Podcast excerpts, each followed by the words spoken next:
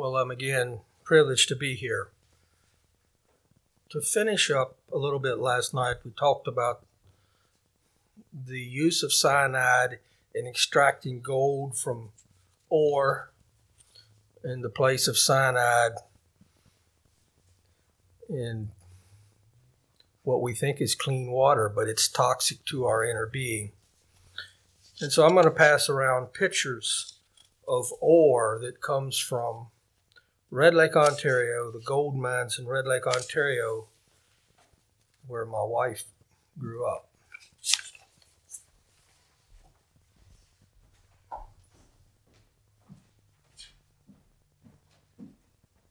If you had a wheelbarrow load of that stuff, you, probably could quit your job.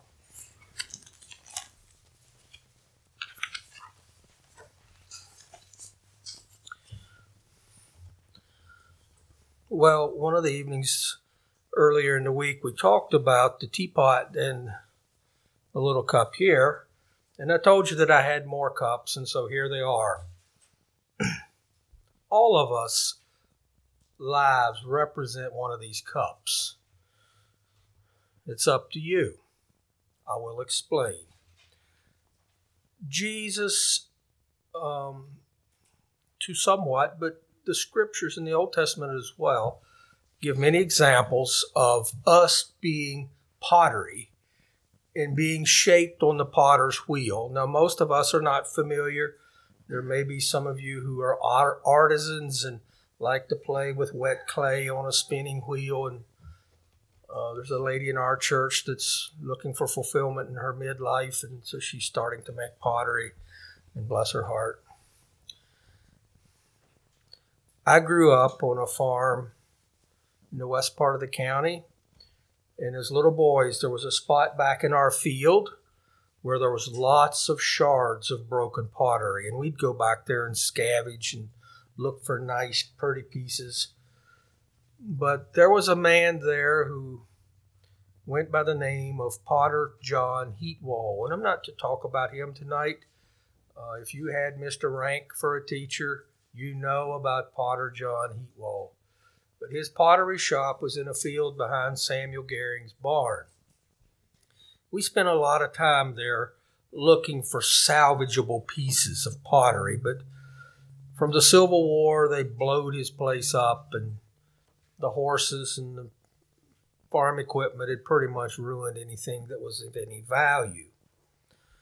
I understand that Potter John made all kinds of crocks and little containers, and one of them they referred to as a jelly jar. Maybe you have one. I would trade you one of these cups since he's in my family tree. But one of my cousins went to an estate auction and was going to buy one, and and the guy that took it home had to write a check for twelve hundred dollars.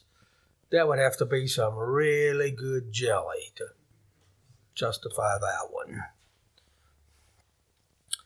Isaiah has a verse here in Isaiah 64 8. Yet, O Lord, you are my Father, and we are clay, and you are a potter, and we are all the work of your hand.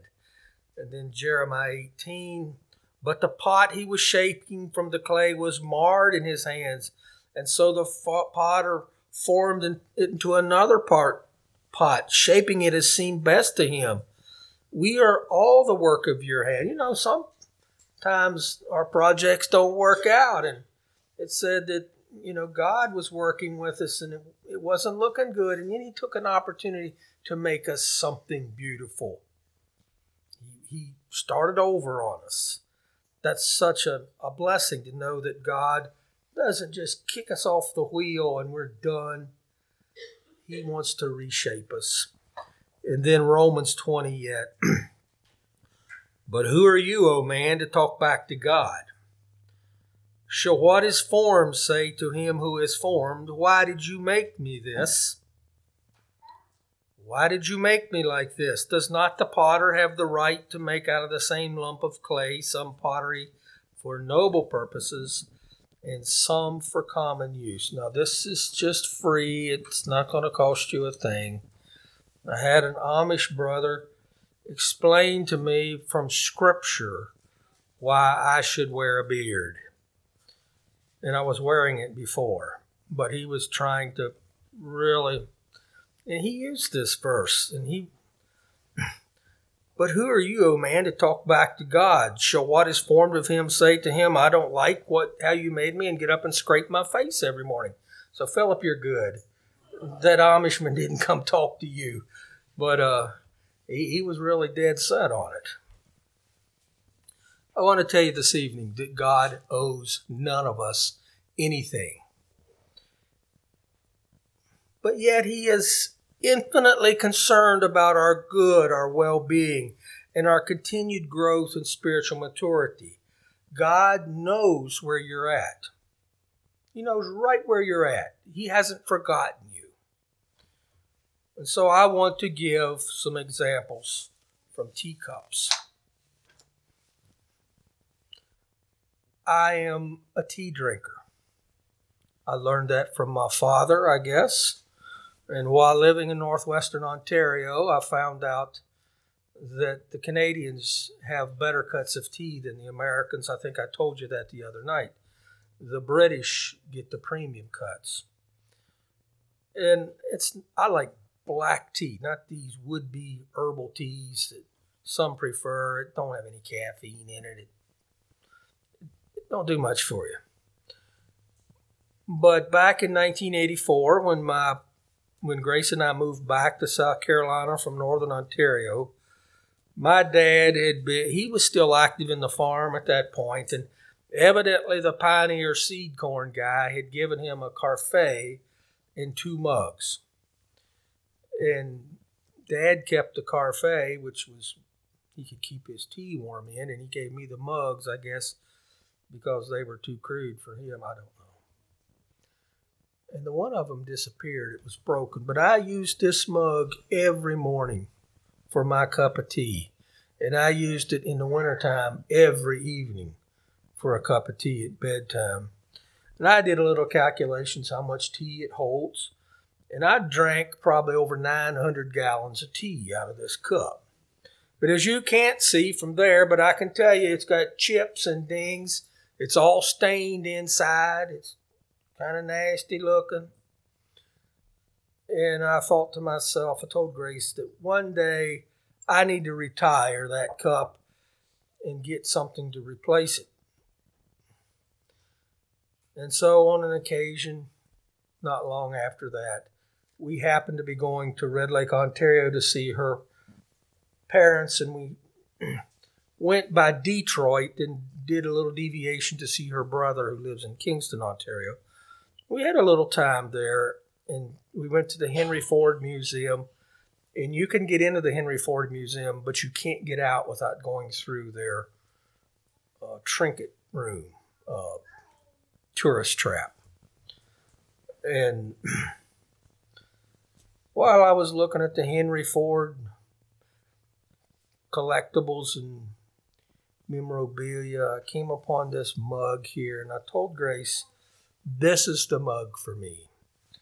It's got a proper handle on it. You know, you can grab it and it holds enough. It, you know, it's not just a sip or two, and it's good and conservative, like a black minister's cup. You know, and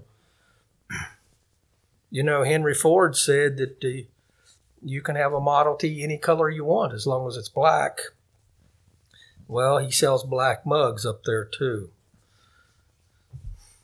I used it for a while, but there was something wrong. It held more water than the tea bag did in here, and so the tea was weak. Now, I wouldn't have had to fill it as full, but how much fun is that to have a cup that's not full? And the other thing, it's black inside, and it made the tea look bad.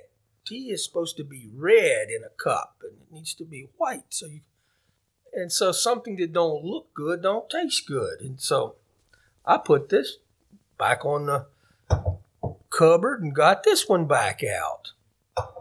This cup represents the macho people.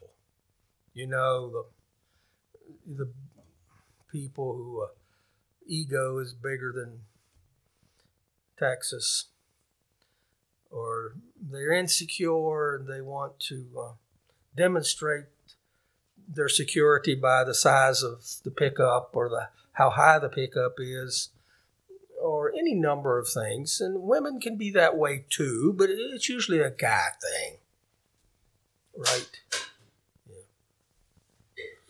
So we'll call this the macho cup. Well i told you that it, i've drinking 900 gallons of tea out of this one and I still good this represents the useful cup.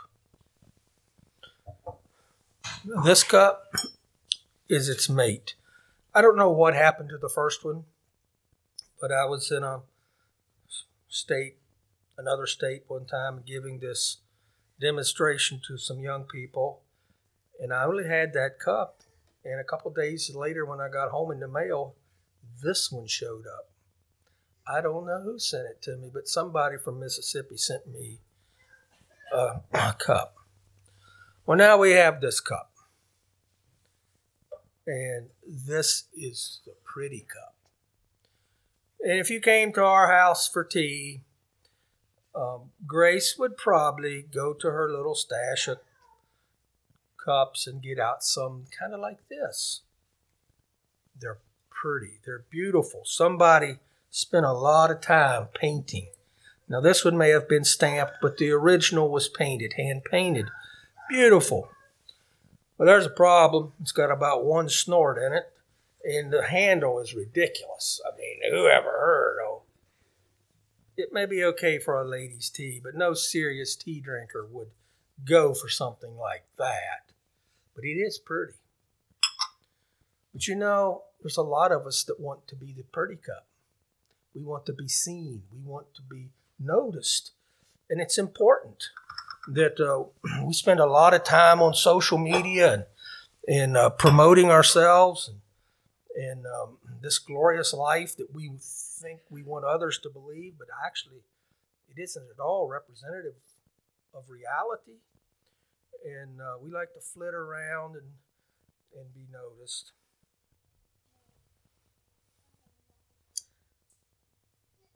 And so I'll ask you this evening, young people particularly, which cup represents you. And so I'm not going to do it tonight, but I often will ask everybody to bow their heads and close their eyes and raise their hands. How many want to be the macho cup? And most of the guys will be honest and say they want to be that cup. And how many of you want to be the pretty cup? And the girls, most of them will raise their hand. It's normal for girls to want to be pretty. God made you that way. But that's not your sole purpose. Then I'll ask them how many want to be the useful cup. And, you know, that's a big commitment. Because when we say we want to be the useful cup, we do not have the privilege to tell God how to shape us. And this cup is not all that dynamic. But the handle's big enough for a man, and there's more than two swallows in here. It's very useful. And so I ask you this evening what do you want to be? Where are you going with your life? It's up for you to decide.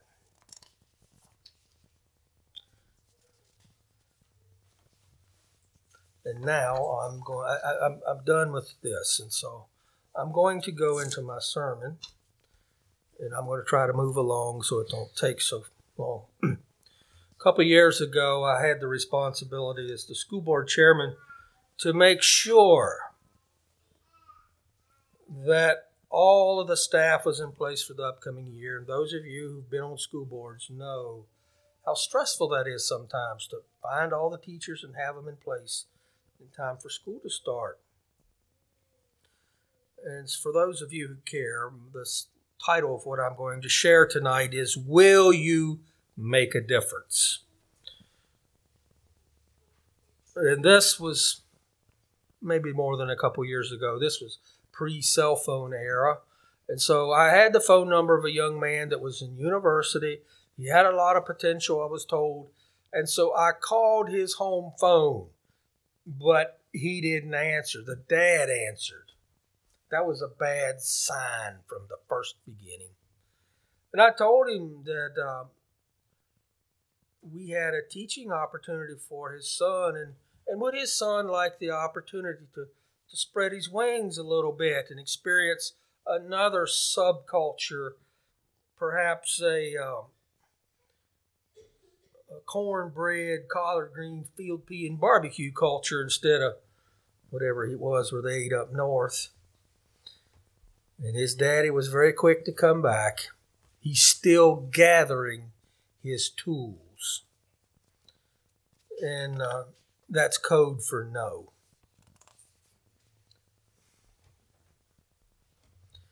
You want to know who that young man was? His name is Mr. Gehring, Mr. John Ralph Gehring. That was probably 20 years ago when he was James Madison. Uncle Jim didn't give me the time of day. And so many of us are have went through the tool collecting stage of our life, but many of you are just entering or there now. You're in school, you're learning, and you're determining what God has called you to, what He wants you to be. And it sometimes is kind of that foggy bottom, fuzzy experience. I really wish God would just tell me what He wants me to be so that I can go to school and collect those tools like Mr. John Ralph.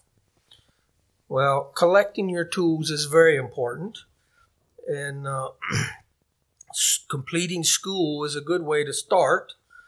And then there's Bible school and there's VS opportunities, a lot of things, so that you can grow and develop and become a pillar in the church.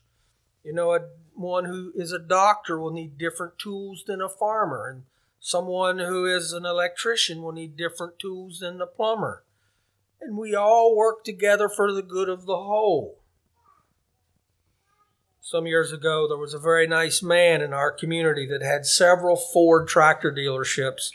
There are uh, New Holland dealerships now, I think. And he would stop by on occasion and call on me from time to time. And out of loyalty to his brand, he always drove a white Ford pickup truck. And one day he come driving in the lane and pulled up to the shop in this new Dodge Cummins. And I said, Man, you you sure are had a change of heart or hit your head on something? What's going on? And he said, Well, I wanted to try it. I wanted to try it. And so I bought it, but I'm not happy at all and I don't know how many of y'all have Dodge pickups at home, but that it's not personal. He said, Me and my wife, we took a drive over the weekend and we drove four hours up to the mountains in the northern part of the state, up to Walhalla, to look at the leaves.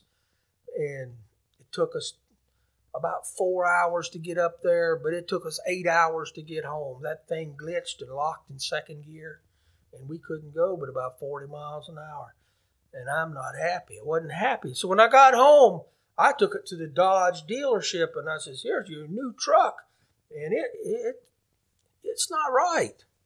And so he said, "Pull the thing on into the bay," and he pulled it in the bay and told him to go over into a, a waiting room where clients wait for their vehicles to be fixed. And finally, this really shaggy kind of unkept dude come out and pulled his pickup onto the ramp and put opened the hood and looked at some things and then he walked around over into a room and got a suitcase and he came out with some wires and he plugged the suitcase into something by the motor and in a little bit he left and went to another room and got a little box a little part come out and changed a part and put the suitcase away and told the man that his truck was fixed. And so as he was driving out the driveway, he told the proprietor of the business, he says, Boy, he said, you ain't got to know much to be a mechanic these days. He said, No, but you got to have that suitcase. And so this evening, you need to have that little suitcase that God is going to fill with His tools for service for Him.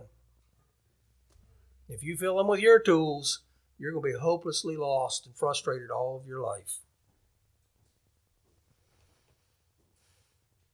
It does matter about the tools you collect. A proper education is important. And, um, Philip, you're setting up here. Have you ever had the commencement address at a graduation? You will one day. There's one thing that you go to all these commencement addresses, and all of you've graduated from high school, and the guy gets up and he says, You can be anything you want to be, and you can shoot for the moon, and you can jump over the moon. And that's not so. I'm going to tell you right now that that's a myth. You will never be the Queen of England.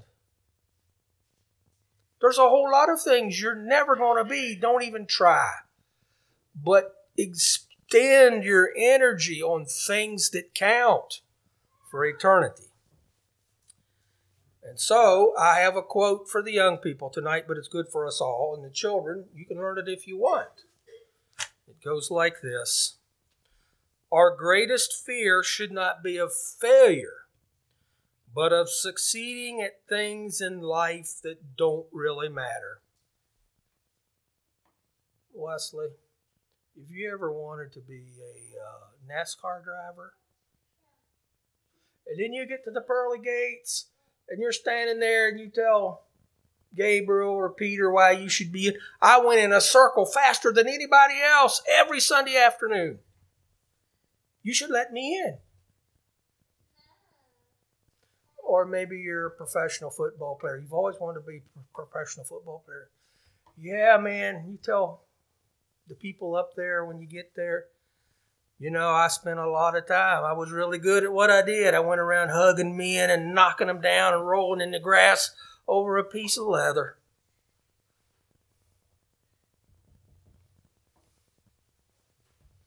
Our greatest fear should not be of failure, but of succeeding or being good at things in life that have no eternal value, that don't really matter.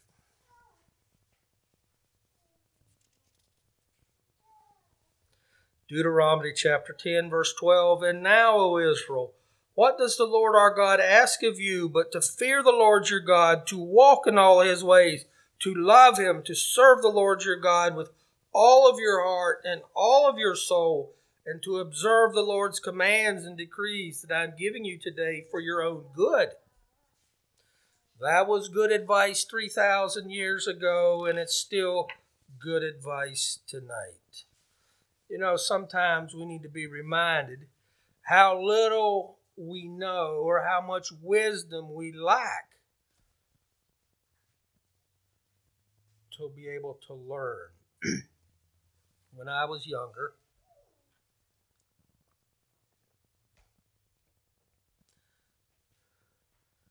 I had a job in northwestern Ontario in the aviation department. My job was mostly to get the loads ready and help the pilots load the planes, fuel the planes, service the planes, and then go get more loads ready for the different mission stations. And uh, Grace's dad was my supervisor, and my sister was getting married in at home, and so he said, "Over freeze up, you can take enough time off a month to get your pilot's license so that when you come back, you can not only help load the planes, you can fly them. And so that's what I did. I don't recommend that, but I did it. Took a month to get my pilot's license. At the end of the month, I had an appointment with the FAA official in Augusta, Georgia to determine if I had both the skill and the knowledge to earn my wings. I left my logbook with my logbook in hand with 39 hours, and you had to have 40 hours before you were capable of taking the written exam and the flight test. And so my instructor knew that I was living on $25 a month, a missionary salary. And so he says, You just fly that plane over to Augusta and you just circle around until you get up to 40 hours and land and just taxi up to the office there and, and meet with the FAA official and save yourself some money. He was really good that way and helpful. The problem was that I had bought a ticket to return to Red Lake, Ontario the next day. And so this was my judgment day. I couldn't make any mistakes. I had to be back in Northern Ontario to work the next day, and I couldn't redo this. I couldn't retake the test. The FAA official was pleasant enough, but somehow all those medals and stripes and tabs on his sleeves and pocket didn't put me at ease. And so we went into his office and he showed me a chair and I sat down and he leaned over his desk and started asking me questions and we went through the oral exam. I didn't know the answer to the first question. I didn't know the answer to the second question. And the third question, I didn't have a clue. And then he reached over into his map drawer and pulled out a drawer and opened that, got some maps out. And he began to drill me about controlled airspace, about military airspace, and uncontrolled airspace. And he just as well started asking me about outer space because he lost me. And he kind of sighed and wiped his brow and folded his maps and put them back in the drawer. I was sure that I bombed the oral exam. And then he said, Let's go fly. And I just couldn't believe that Here, he was going to take me for my flying exam, but I totally wiped out on the oral uh, on the oral exam. And so I did my pre-flight and and went flying with him and to see if I was proficient in demonstrating my flying skills. I was as nervous as a polecat. I didn't I couldn't understand why we were doing this part if I had totally wasted the first part. After a while he told me to land and and the taxi back up to his office and he leaned over and said, Congratulations, you did a good job. He says, Come on in here and I'll fill out your paperwork. And I sat down by his desk, and again he leaned over to me and he says, You know why I asked you all those questions that you didn't know? I said, No, sir. I wanted to demonstrate to you how much you have let, yet to learn. Because people that think they know a lot and know everything get themselves killed. He's right. And so he wanted to, to take any of this kind of cup away from me and just give me this broken one. Let me know that life is about adding to and about learning and about humility, and that cocky people get themselves killed literally and spiritually.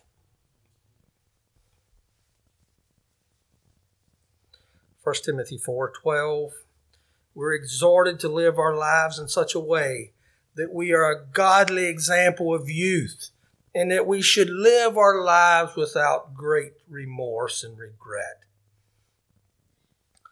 I saw a farm, um, I used to get a cotton magazine, and there was a cartoon in there, and there was this old farmer laying on the hospital bed with hose pipes hooked everywhere and monitors bleeping on the wall. And his widow was sitting in a chair over by the across from the bed, dabbling tears with her hanky. And the man he rallied and kind of sat up in his bed and leaned forward. And he says you know uh, i wish i would have planted more cotton. You know that's not so when you and i are on our sick bed or departing this life we're not going to say i wish i would have planted more cotton I wish I'd have bought a Ford pickup with bigger wheels and a higher lift kit and more jewelry than that old Chevy I had. I wish I'd have eaten out more. I wish I had a bigger house. You know, I wish I'd have moved to Sarasota, Florida, and played church league ball and won that volleyball tournament down there, you know. why then do we concern ourselves so much with that stuff here and now? That's not going to be what concerns you when you meet your Maker. Now, when I was in the fourth grade, I broke my elbow. I broke it really, really bad. And uh, I was in the hospital over there in the children's ward for a couple days. And, and they kept telling me, we, we've never set one like that. It broke the bone out the back. And, and we may have to break it again. Well, never tell some child that. It hurt already just to think them guys was going to break it down over their knee again and reset it. But ever after that, I was not very good at baseball. I loved softball. And, um, but I would swing at the ball where my eye told me it was, but the bat wouldn't connect. And so I went from being having a good RBI to a good strikeout. And a lot of other things. And then on Monday mornings, we'd go to for phys ed, the teachers would get somebody to pick teams, you know, and and so they would guys would pick all the they would pick two students and the guys would pick all the the best boys and then they'd pick the old order girls and then they'd pick me. And so this is the story of my life. It seems that I well let me let me go back. How many of you are school teachers? All right. Do me a favor and do your students a favor. if you need to pick up teams every Monday morning for the week or the month or whatever, uh, you take your captains and you go in the corner there and you pick up the teams and come out and announce them. And don't humiliate that poor little McCartney that gets picked last week after week after week. It's discouraging. Okay, I'm just just just a little pointer there. I seem to habitually break my limbs from time to time, and then after my accident this summer, I'm up to 19 broken bones. So, uh, thank God for healing. But our church is divided into small groups, and once a month we our small groups do something on a Wednesday night. It may be a cottage meeting or something. And one evening, the group that I was in, uh, the leader asked another group to meet at the school to play volleyball. And man, I don't need to play volleyball anymore. I don't. I'm this guy. I don't need to play volleyball and bang balls down some girl's throat. I'm done with that. But um, there was a little lady about the size of my wife across the net from me. And I don't know that she'd broken any arms, but she was tearing me up. It was embarrassing. Uh, she had eight children and she was up banging that ball and and I have these broken arms that are just kind of uncoordinated. But you know, it didn't bother me anymore. I wasn't 16 or 20. And I think there's things that I can do that she couldn't. And so I got over it. But when you're in your teen and 20 years, these kind of things can really bother you. They're real. And there's a lot of things I won't go into. I don't have time. But you know, your friend's phone rings and and she gets a date and yours don't and you wait and you wait and you want companionship too or maybe it's a young man that gets rejection over and over again, and it's so painful. If you could just have what she has or he has, I want to tell you tonight that God knows where you're at.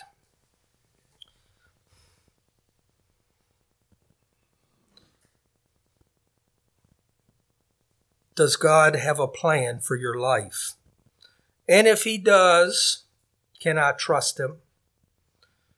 And then, along with that, are you willing to allow God to choose your plans and dreams in that big dumpster of things that you want but God don't want. A lot of our most important and prized things will end up in the dumpster of life. People collect and collect and spend money, and they're not all bad in themselves, but they all end up in the dumpster.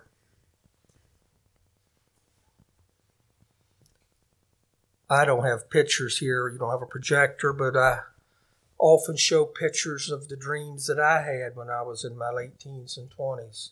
Some of them were realized.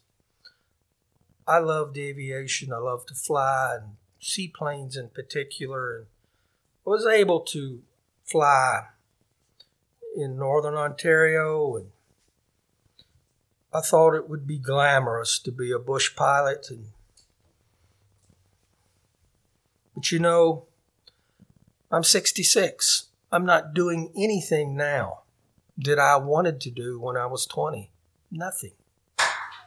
I spent 40 years trying to steal milk out of big hairy animals. And it's dangerous.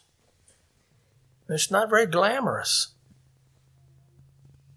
And then I was ordained to church leadership and and I don't have an airplane and a but you know, looking back, it's what God chose for Grace and I, and it's been a good life. Not what we thought but it's what God chose for us. And some of it was very painful. How many of y'all know about Robert Frost? Okay, Mr. Rank introduced you to Robert Frost. I'm going to read one of his stories. You're familiar. The Road Not Taken. Two roads diverged in a yellow wood, and I'm sorry I could not travel both and be one traveler Long I stood and looked down as far as I could to where it bent in the undergrowth, and then took the other, just as fair, and having perhaps the better claim because it was grassy and wanted wear, though as for the passing there had warned them really about the same. And both that morning lay equally in leaves no step had trodden black Oh, I kept the first for another day, yet knowing how ways lead on to way, I doubt if I'll ever be back. I shall be telling this with a sigh somewhere ages and ages hence. Two roads diverged in a wood, and I, my parents disciplined me, and it has made all the difference. Is that the way Robert Frost wrote it? Carol, what did he say? I took the one less traveled. But it really does help if your parents discipline you, you're way ahead. And so my life has been a lot of the one less traveled. I didn't end up getting to do the things that I wanted to do. But I'm happy. I'm content.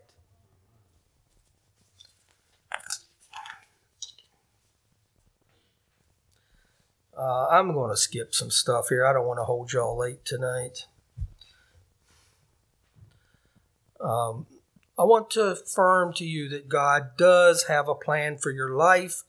And David, the shepherd boy, is an example. He thought that he would be a shepherd. He thought that he would be uh, the man that um, took over his father's flocks and maybe add a little irrigation here and a little better grapes there and get a new breed of rams to get nicer, fluffier lambs.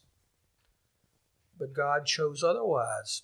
David became king, and he started preparing him for that opportunity and for that service when he was out there killing lions and bears with those little sheep. Is that how you prepare a king? That's how God did it. David probably thought, why is he calling me to be a king when I want to be a shepherd? And so sometimes it's parents that stand in the way of the call of God on their young people. I know uh, met parents who refuse to let their children go into VS. You need to make money. You need to get ahead, get a good start. I want to tell you tonight there will be plenty of time in your life to go into debt. Plenty of time. Don't rush to go into debt because then while you're making those snowboard payments, you can't go into VS unless you sell unless you sell that awesome snowboard. Uh, I don't know what else to use, what toys.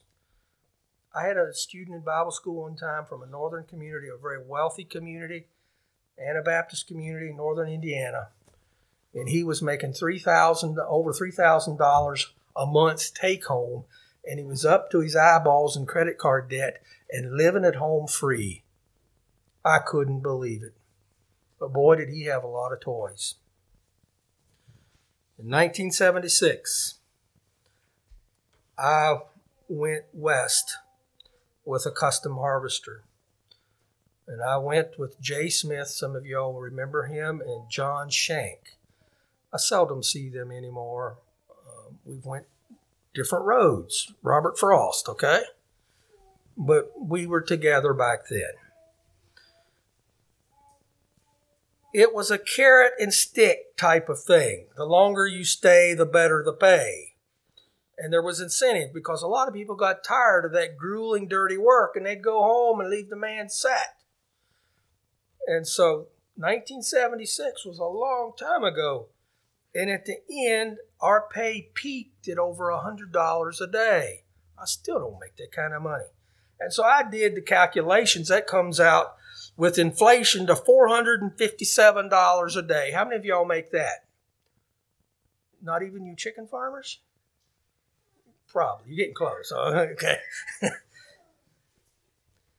but it was set up that way. There needed to be incentive to work all day in the dirt a long ways from home.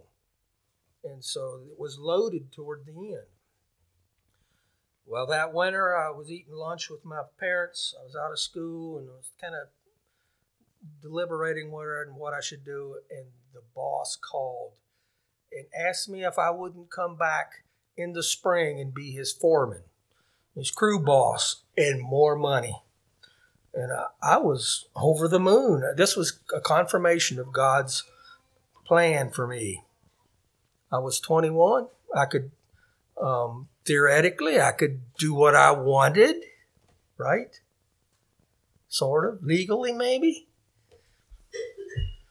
And I got off the phone and I told mom and dad, hey, that was uh, Adam Noose. He wants me to come back and be his uh, crew boss. And my dad, he wasn't into it. His countenance kind of fell. I, I couldn't get it. What you see, my dad saw my love for adventure and money, and it concerned him, his father's heart. And he didn't say, Thou shalt not, or No, you can't, but he pled with me to consider another alternative, and that was VS. And you know, that thing of living a life of poverty wasn't on my list of things to check off. Um, I was going to let somebody else do that one. And I'm not going to tell you the story, I don't have time. But through God working on my heart and a lot of uh, sweaty nights in bed, I surrendered. And I spent seven very productive years in a very cold and dark and faraway place. And look at my pretty wife, he gave me on the bonus.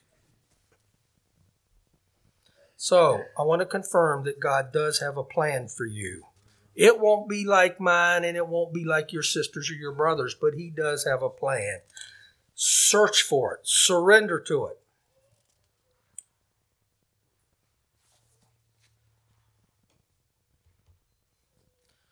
Uh, I touched on this a little bit the other night. Christ admonishes us to beware of the deceitfulness of riches.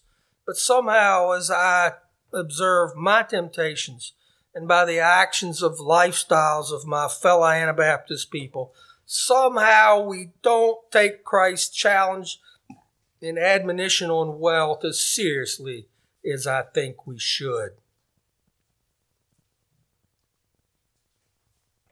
One of the words that Jesus often uses in describing his ministry is the word compassion. And we can get that from the Sermon on the Mount and also in Matthew chapter 9. Matthew chapter 9, 36. But when he saw the multitudes, He was moved with compassion on them because they fainted and were scattered abroad as sheep having no shepherd. And Jesus, in his parables, uses lots of examples of reaching out to others just to make a difference. And in Luke, we have the story of the Good Samaritan. And says, And when he saw him, he had compassion. Do you have compassion for people? Do you care enough to stop and help someone? To alleviate someone's suffering, to give them medicine, care, and food, and then pay for it like that Samaritan man did. Something is wrong in our society, in our Anabaptist society, when acquiring wealth, material assets, scoreboards, athletic achievement, the biggest bump, buck, or that pimped out vehicle, or vast wardrobes of apparel, or an unbalanced desire for pleasure and the need to be entertained is what motivates us and keeps us pumped. We need revival if that's where we're at. When the values of those not investing in spiritual and eternal impress us rather than those who have sacrificed much, served honorably and well for the cause of Christ, we have a heart problem. And so I ask you, young people, tonight do you care enough to make a difference? Do you care about the hungry in many parts of the world? To give, to share, and to serve? Do you care about the tribes of unreached with the gospel? Those who have no word from the God and his plan of salvation in their language?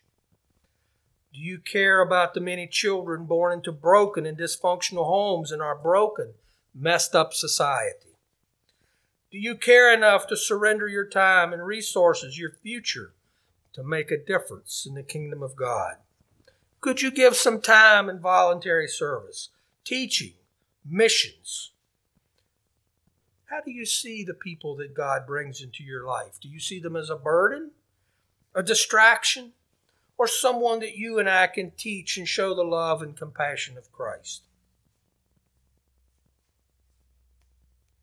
What will your and I generation be remembered for?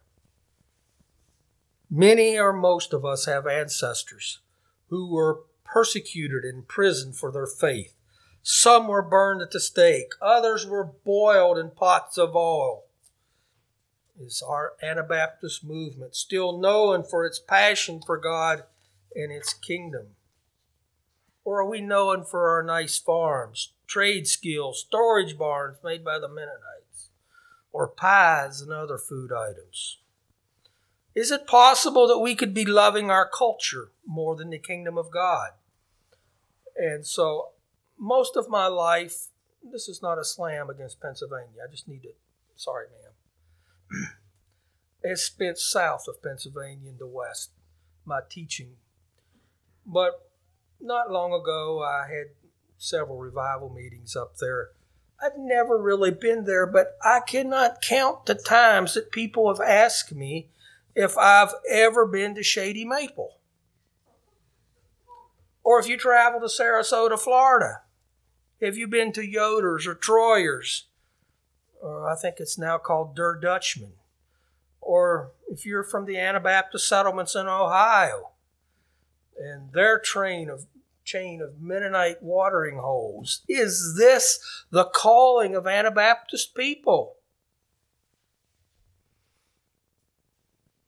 D.L. Moody says this It is clear you don't like my way of doing evangelism. You raised some good points. Frankly, I don't sometimes like the way I'm doing evangelism either. But I like my way of doing it better than your way of not doing it. And so I want to commend you all for coming here and being light and salt in East Harrisonburg. We're doing the same at an old Methodist church in the outback and poor part of Bamberg County. Have we been real successful? We've tried. There's not a lot of unreached people there, but yet we have been confirmed over and over again that the community has been blessed by us being there and they've pled for us not to leave. I don't say that, put a feather in my hat.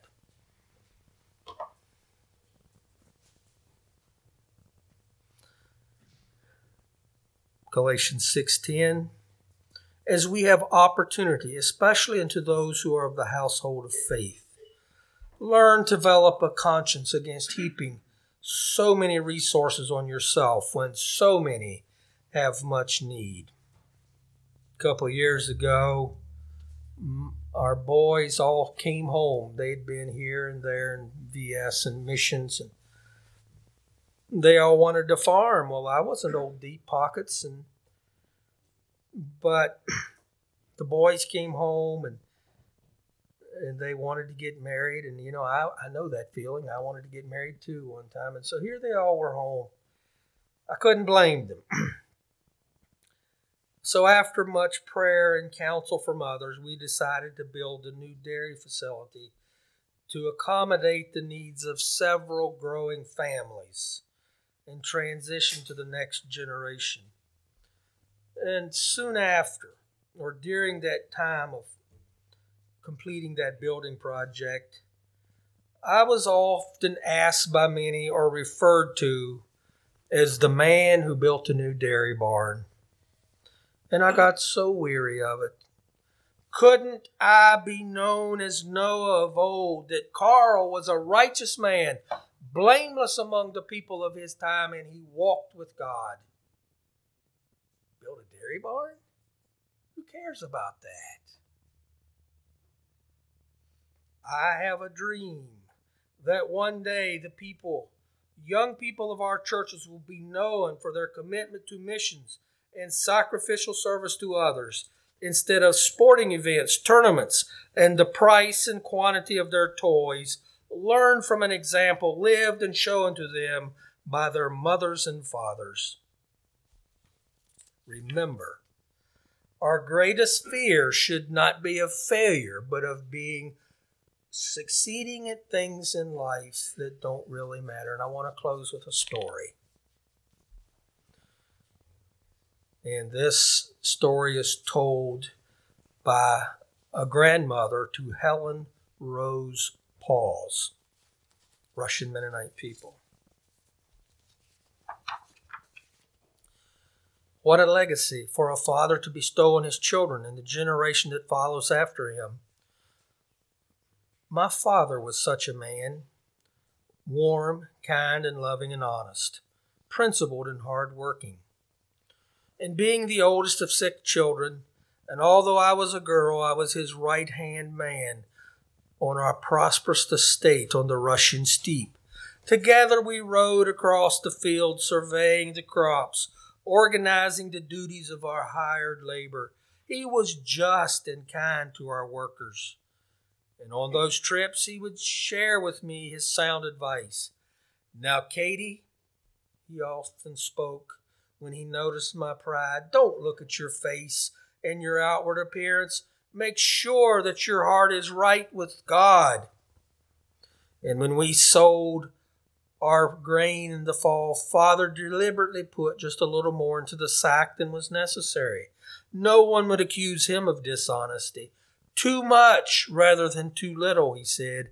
And sometimes in the spring, the poor of the village would come to our back door to buy food when our winter supply was exhausted, when their own winter supply was exhausted and he always gave them much more than they paid for. His attitude was one of gratitude and thanksgiving to God.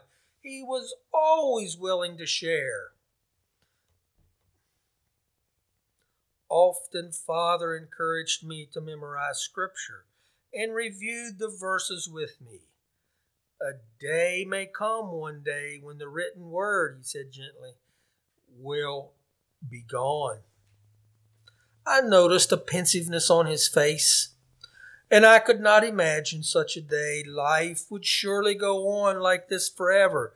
I would undoubtedly marry a landowner's son.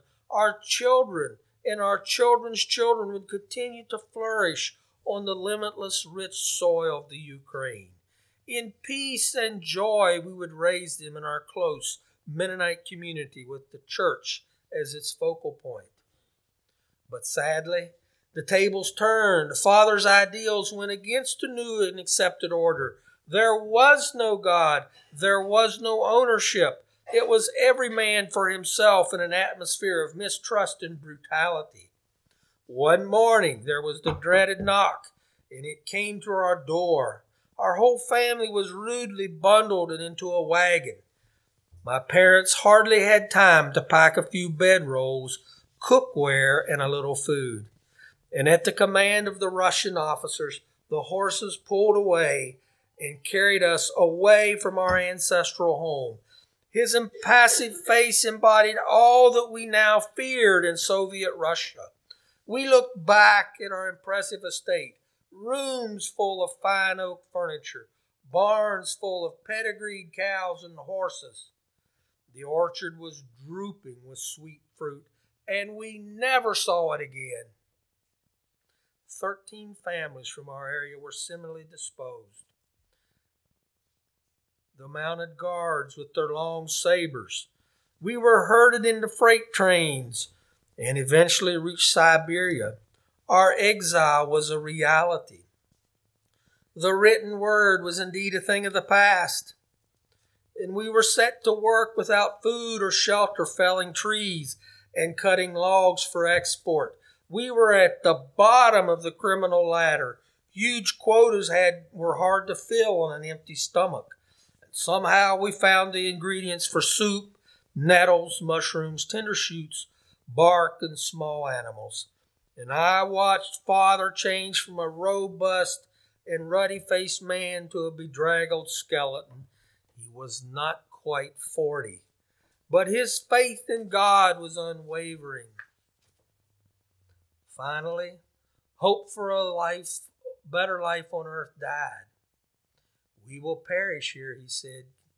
Katie, you and Maria are still young and stronger. We were 19 and 18. Perhaps you can escape and somehow reach our relatives in the South. And he reviewed the directions and addresses with me until I had committed them to memory. And we prepared for flight. We were very weak physically, but my parents gave us what little food there was and made us ready.